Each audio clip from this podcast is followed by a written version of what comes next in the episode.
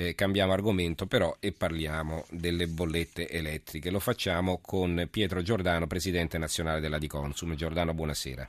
Buonasera.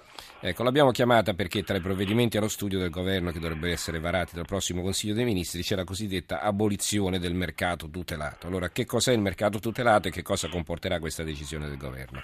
Il mercato tutelato è un mercato appunto che tutela soprattutto i consumatori perché fissa la, l'autorità dell'energia fissa eh, i prezzi, definiamoli così, della, massimi della bolletta e questo ha un effetto calmieratore sugli, sui prezzi del mercato libero.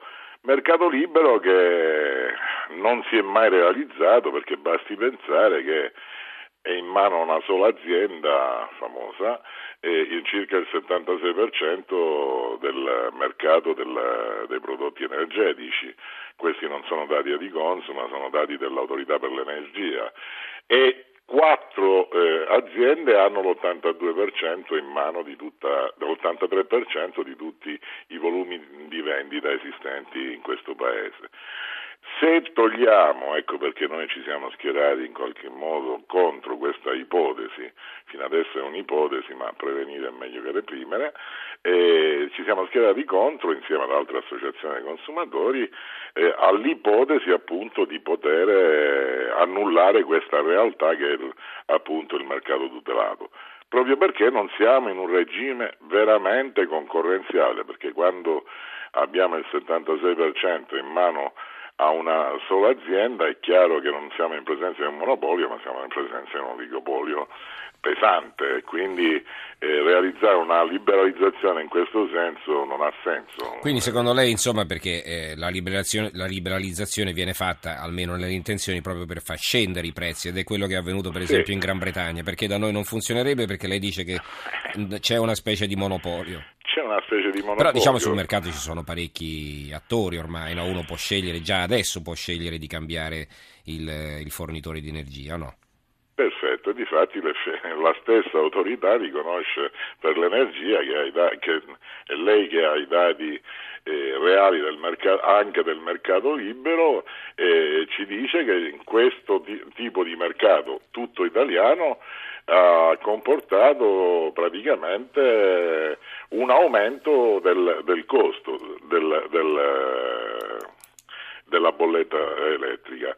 Questo perché si sono innestati una serie di fatti anche gravi, a Riconsum ha denunciato la magistratura qui a Roma, un fatto veramente vergognoso che è stato quello che eh, si facevano contratti e si fanno contratti non richiesti, cioè spesso si va dalla persona, soprattutto quelle più deboli, quelle più anziane che hanno bisogno come dire, di avere un po' di compagnia, si va da queste persone e si comincia a passare dal mercato tutelato al mercato libero. E questo avviene senza firma del, sul contratto. E di fatti i casi sono molto ma molto ampi, parliamo di migliaia di casi in tutta Italia.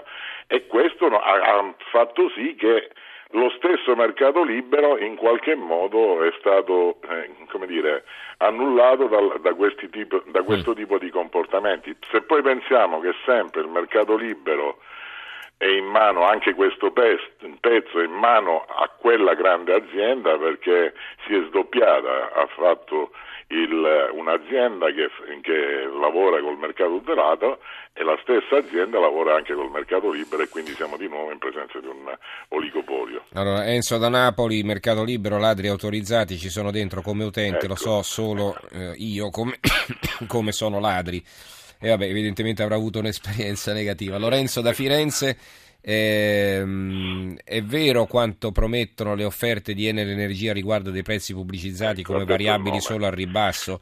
È corretto dare assenso verbale a condizioni non leggibili nero su bianco prima di impegnarsi?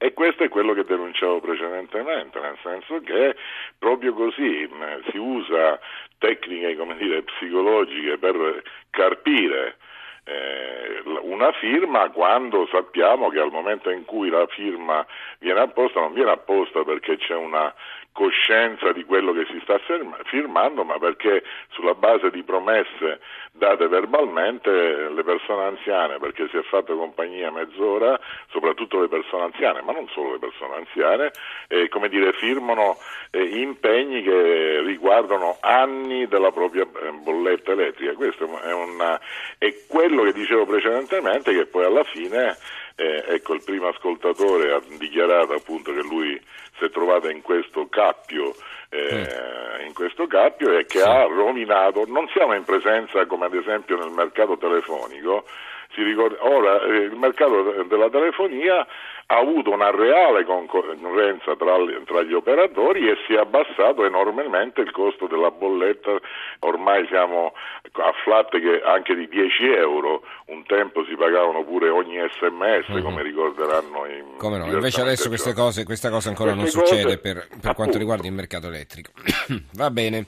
Allora, eh, ringraziamo eh, Pietro Giordano, Presidente nazionale della Diconsum, per essere stato con noi. Grazie Giordano e buonanotte. Grazie a voi e agli ascoltatori, buonanotte. Buonanotte.